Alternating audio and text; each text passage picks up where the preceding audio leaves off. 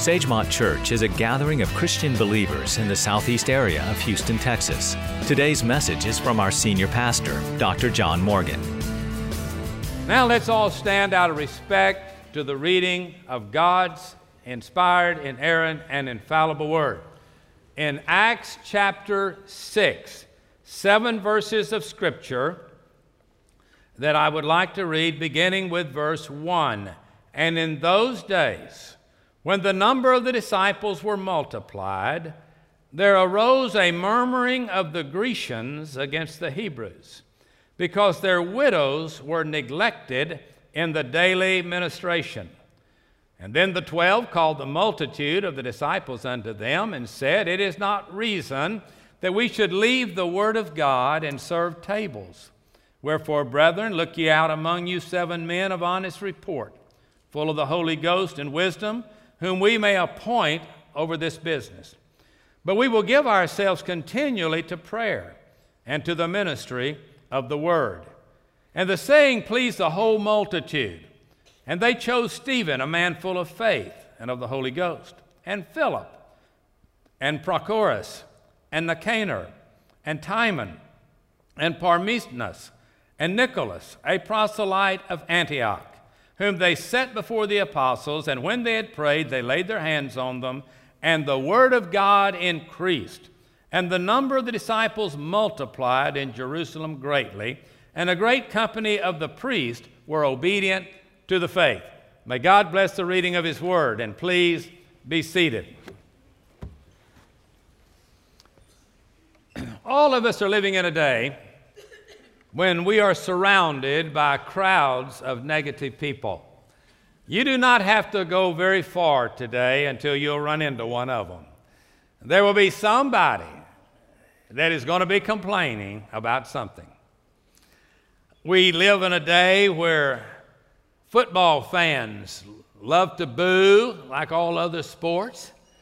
It is really interesting. I I heard Bum Phillips yesterday when he was our guest, along with Mike Barber, the former Oilers and, and the Oiler coach. And uh, he said something real interesting about booing. He said he learned as a professional football coach, those that are booing you are just one play against cheering you. Just one good play, and it's all it takes to turn the boos into applause. And you know, life can either be negative for you or it can be positive. You can either go around making all of your decision on defense. I'm not going to go there. I'm not going to do that. I'm not going to be a part of that. I'm just not going to have anything to do with that. Or you can take and look at the reality that problems are literally opportunities or they are possibilities that are laid before us. That if we will address them in every area of our life, problems can become our greatest blessings because it is problems that cause medical science to turn in a direction of research. And when certain things happen, recently we've had the Nile virus scare, and we saw how things were motorized and mobilized to uh, deal with that issue. We can go back to the horrible days of years ago when polio ran rampant through our schools and how Jonas Salk and others were a part of turning that around. If you've ever had cancer in your family, if you've ever had uh, tuberculosis, you know that it was that problem that arose, the AIDS virus, and something began to be done. That problem became an opportunity. Problems are possibilities in disguise, is what someone that was very wise said. Listen to that again problems are possibilities in disguise. Now, when you and I can look at the world through the eyes of God and see things as God sees things, our whole life will change. If we can get ever focused on that one, there's one little verse that, that always comes into my head literally on a weekly basis. Let this mind be in you, which was also in Christ Jesus if we can have the mind of Christ and see the world as Jesus saw the world, he saw the problems, but he knew there was a solution. His, his problem became how do I get that solution to the ones that are suffering because of the problem, because there were so many obstacles that got in his way. When he tried to show people how much he loved them, there were people that, that claimed to be followers of Jesus that acted in such a way that the people that needed to get to Jesus could not get to Jesus because of the crowd of people that were so negative, so judgmental, that there was no opportunity for them to see God for who He really was. Now, I want us to look for these few minutes at this passage of Scripture. I want to acknowledge that this is about a church. However, what I'm going to share with you is relevant not only to the church, but to your family. It is relevant to, the, to your business. It is relevant to the nation. It is relevant to just about anything you want to name that can birth problems. So please pay very close attention to the four things that I want you to hear. The first century church had growing pains. Growing pains. Have you ever heard that word before? Growing pains? You know, growing children have growing pains. Just think about it for a moment. When I was a little boy, I uh, had a mother that made me take a nap. Even in the summer, you ate lunch, go get your nap. Now, what that meant was your schedule is over for the day until you get your nap. Well, that was tough. I got spanked often. Can you imagine that? I got a spankings when I was a kid. That was a corporal punishment a long time ago. All right. I remember one day, true story, when somebody called our house. Our number was 553. That's it, 553. That's our telephone number, 553. I said, hello. The person on the other end of the line thought it was my mother. Now, there's nothing anything worse to be 12 years old and somebody think your voice is your mother. I was going through that growing pain that every male knows about when all of a sudden, you know, your, your voice begins to change. My clothes never fit very long, neither did yours. Responsibility had to be shared. Can you imagine a parent demanding their children take responsibility? I mean, that's horrible, isn't it? Pick up your clothes, take out the trash, mow the yard. I mean, that's growing pains. I like living on the dude ranch. You know, I just like being at the country club there at 402 Johnson. Just bring it on. I'll eat it, wear it, whatever. But that wasn't the case. The pimples came, the cowlicks came. And then there are other families. I was an only child, but there are growing pains when families grow. You know, you have one child, and, you know, that's pretty cool. Second child comes along, and whoop, now we got a different problem. When we go to the grocery store, we got to get this for this one and this for that one. And this was a, this, this little boy's room, you know, his might have been blue, and now you got a little daughter, and their thought was we are going to put this one in that room. You know how all that goes. That's growing pains. That's just part of a growing family. And somewhere along the way, parents have to decide whether they're going to raise grass or kids because you can't la- raise both on the same property, you know? And that that is a growing pain. Growing companies have growing pains. Sometimes they expand too quickly and they make bad decisions. But anytime you have more units or more franchises or more stores or more employees, you have more problems. And growing churches have growing pains. The church in Acts had a problem due to growth. Look at the first verse. It says, And in those days when the number of the disciples multiplied. Now, that is what introduces everything else in this brief part of the scripture. In that church, they experienced something that was good, but it brought with it problems. Now, here's the first thing I want you to remember where there is life, there is growth. Where there is life, there is growth. Whenever you see a church that is, and by the way, a church can be big or small, but it doesn't matter whether it's big or small, it ought to be growing. There ought to be a sign of life that is there. There was an artist that was asked to paint a picture of his concept of a dead church. And he went and he painted this beautiful building, but where the baptistry was, he put cobwebs all over the baptistry, that it was not being used. Now, when it comes to a church, one of the things that is very important in a New Testament church is that those that are the unredeemed, that have never been born again, are born again, and they come into the family of God. And that is an exciting thing, whether it's one or many. Our church moved into this building the first Sunday of the summer. You saw a moment ago the 152nd person that's been baptized this summer in Summer Slump. These are many, and most of them are adults. They're not little children that were raised in our homes. They're men and women and young people and old people. And this morning we had a deaf person that was, was uh, baptized, and the family got to come over, and, and uh, Kay signed for the one being baptized as well as the family. A very emotional time. But it's a sign of life. It is a sign that, that we are growing. And today we have now in the other auditorium a service, a wonderful, well attended service. Had one in the last hour. And uh, we have a Spanish service today.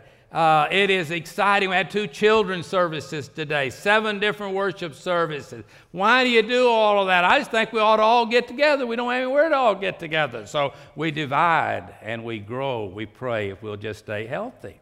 Well, if we're not growing, we're dying, whether it is a business or anything else. But there's another principle.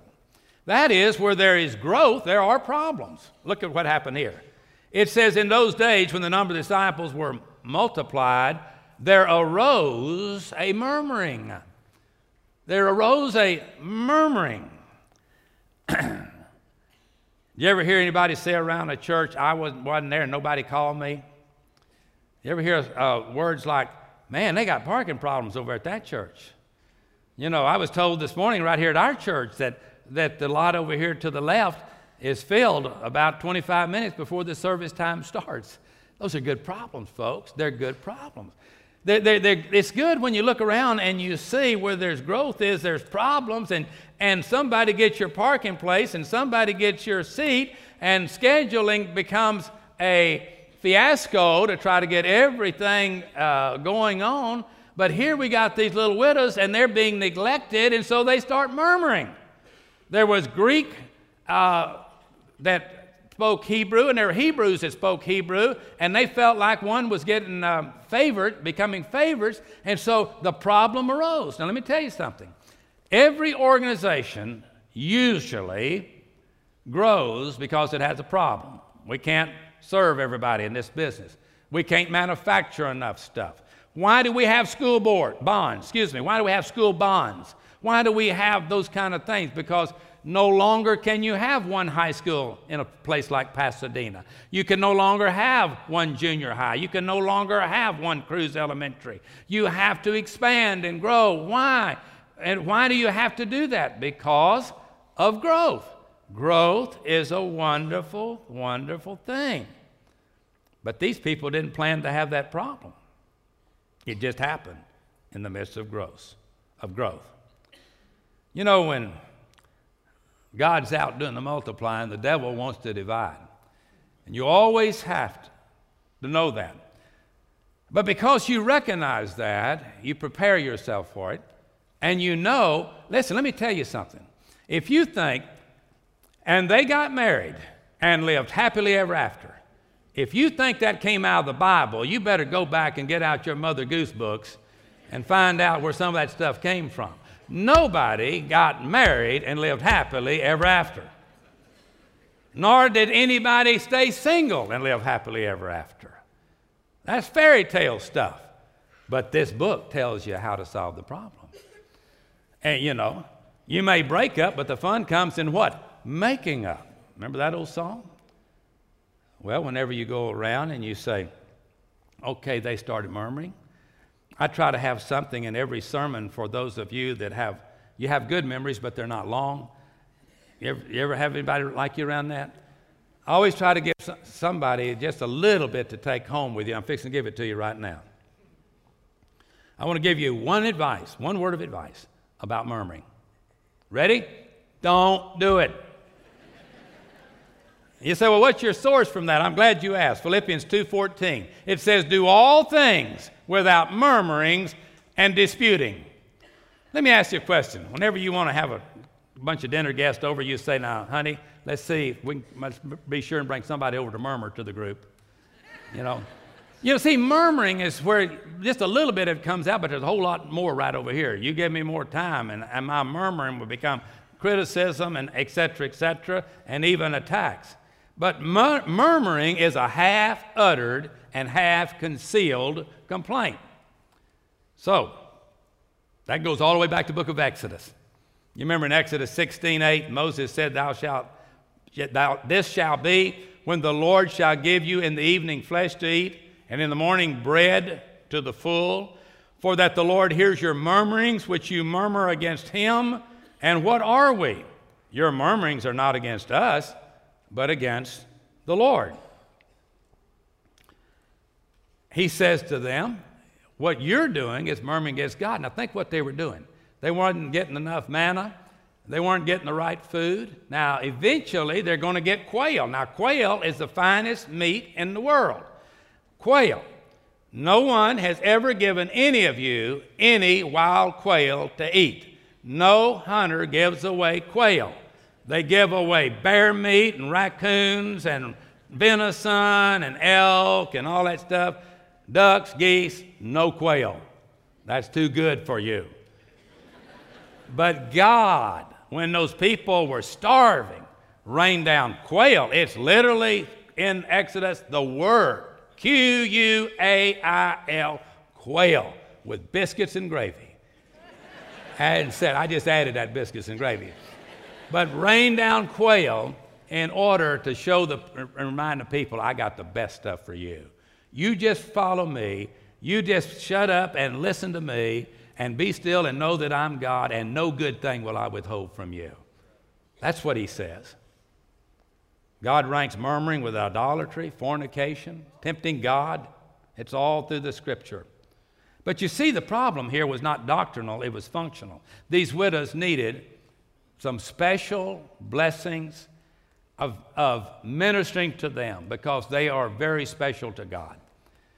They were then and they are now. They were in that situation and they are here at Sagemont Church. They should be in our whole culture that they are special, special people, the widows and the orphans.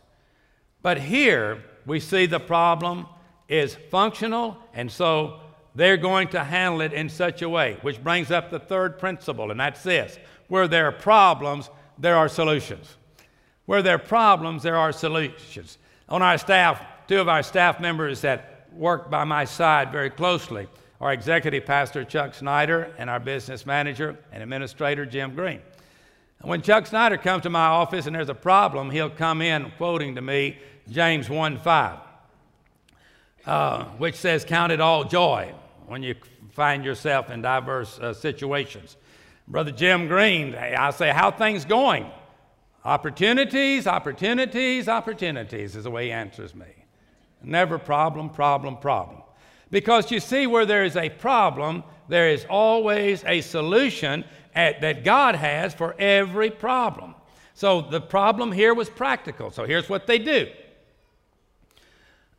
they had a group that was spiritual but they also had a group that was practical.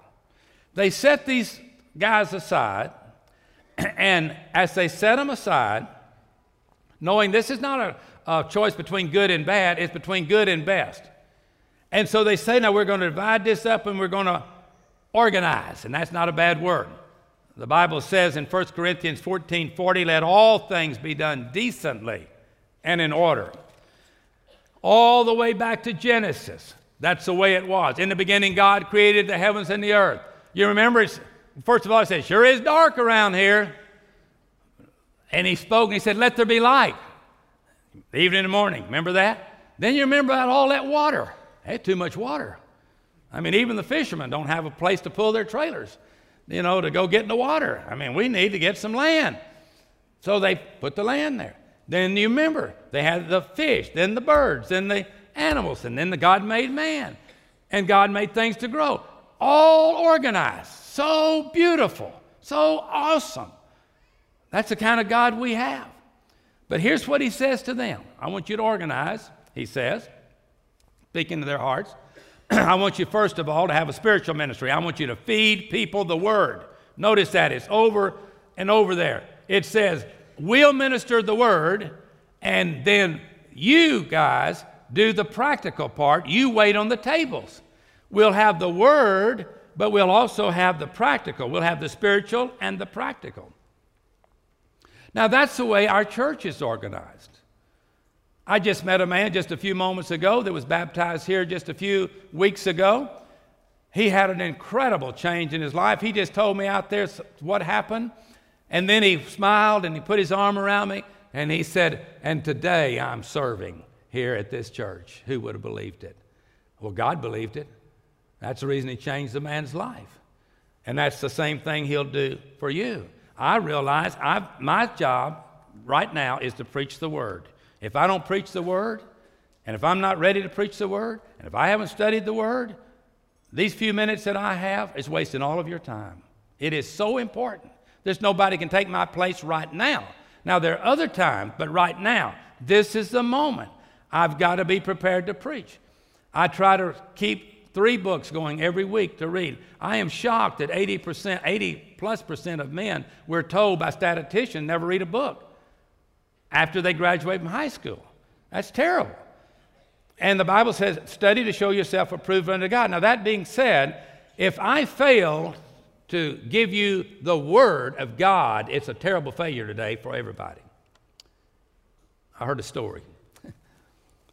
I hope that you understand this. Man went to buy a parakeet. I can't hardly picture that myself, but anyway, he went to buy a parakeet. he went into this store and there was two parakeets. One was $100 and one was $25. So he said, "Why the difference in the price?" He said, "Well, this one here can talk and sing. This one over here can just talk." So the one that could just talk is $25, the one that can talk and sing is 100 So the man said, I'll take the $25 one. Well, he took it home. When we took it home, the parrot pouted. And he didn't say anything. So the guy got mad. He goes back to the pet store. And he goes back to the pet store and he said, You know, you sold me this parrot, this parakeet. You said it'd talk and it won't say a word. The fellow known the store, he says, Well, do you have a bell in the cage there with him? He said, No. He said, well, We sell bells, they're $15. He said, Take this bell and go put it in the cage. So he went and took it and put it in the cage. A few days later, he came back, same story. This parrot won't say a word. He said to him, He said, Do you have a ladder? He said, A ladder? He said, Yeah, to put in a cage so he can get up, you know, uh, up to where the bell is. He said, No. He said, We sell ladders. He said, They're $15. He bought him a ladder.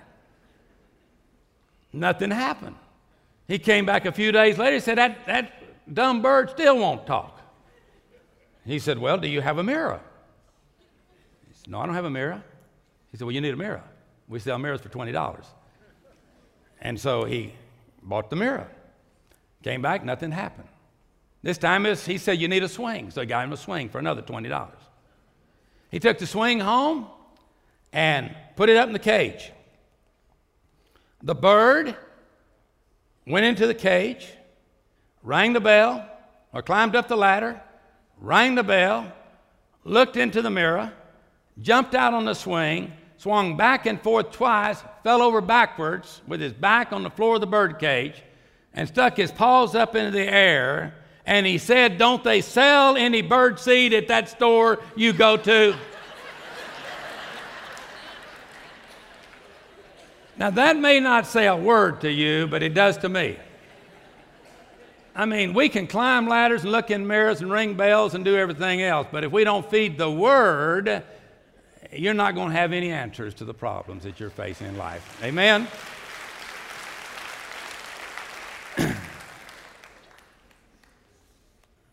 These people, if you'll notice, they were full of the Holy Spirit.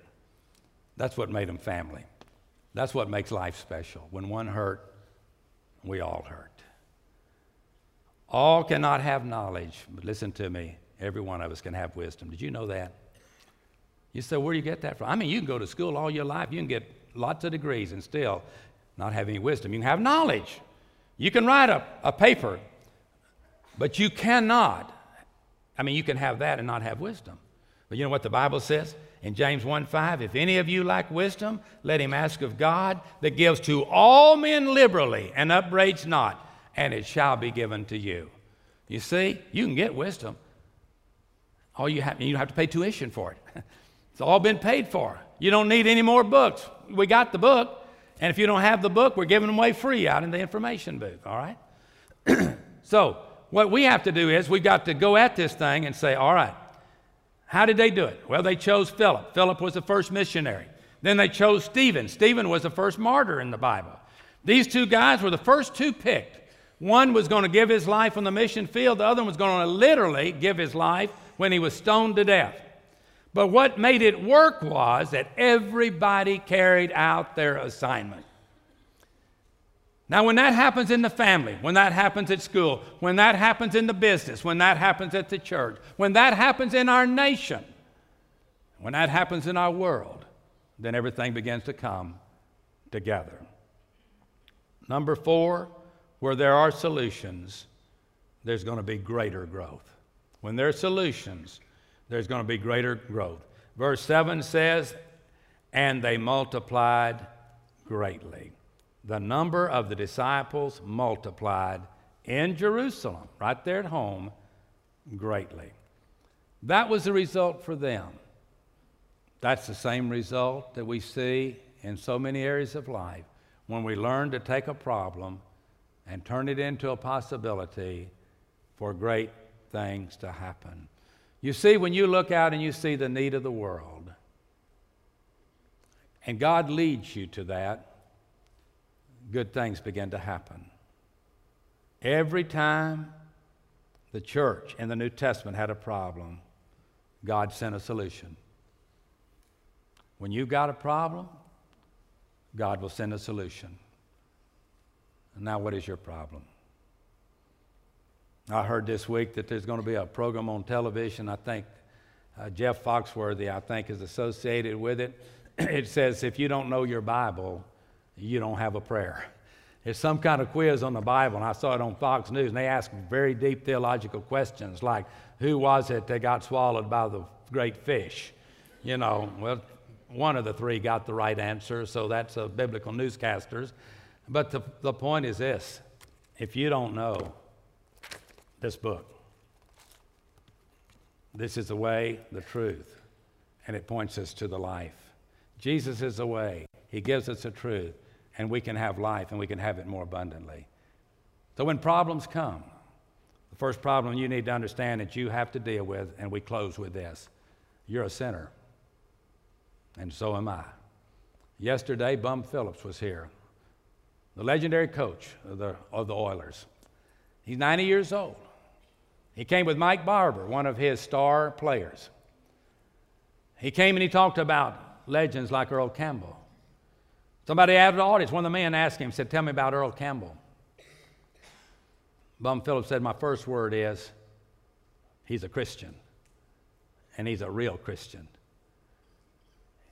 His kids know the Lord, his mother knows the Lord, and Earl lives a life. And then he said this. He said, You know, I thought because I was I didn't steal, I didn't cheat on my wife, I didn't drink, I didn't do drugs. I thought I was a Christian until this football player took me to prison and started preaching, and I got under conviction. And on the way back from the prison, Bum Phillips asked Jesus into his heart. And from that on, time on, yesterday morning, to every person there, all he could talk about was Jesus, Jesus, Jesus, Jesus. And what a wonderful change in his life was wrought when Jesus came into his heart. But then he said, But the the problem with me is I waited so long. If I'd only known Jesus when I had that opportunity with all those young people and all those young athletes, they, like Earl, knew the Lord, but I didn't. But I do now. And he came over here with no charge to this church to just say to all the men and the boys and the ladies that were there, Oh, how I love Jesus. Oh, how I love Jesus. You got a problem? Yes, you do. All have sinned and come short of the glory of God. And Jesus says, Whosoever will can come and drink of the water of life freely. There's a free pass to salvation. Oh, it costs something. It cost, it cost heaven its light, it cost God his son, and it cost Jesus his life on the cross. And he paid for your ticket. You got a season eternal ticket. If, if, if you'll do what the Bible says. Admit you're a sinner. Believe that Jesus is the way, the truth, and the life. Confess Him as Lord and turn from your wicked ways and follow Him, and you'll have a brand new life. And you're sitting around people right now, I don't care where you're in this building, you're sitting around people right now that 12 months ago, their life was headed downward to destruction. Downward to destruction. That precious lady that sat there and watched that child baptized a while ago, it has only been about six weeks ago when she walked into this church and her life changed like that in just a few minutes when she experienced a new birth right back there in that connection center. That's what this is all about, folks. This is not about doing religious stuff. This is about telling people, you got a problem. And when you recognize you got a problem, there's a way. And Jesus is the way. And He's waiting right now for you to make the next move.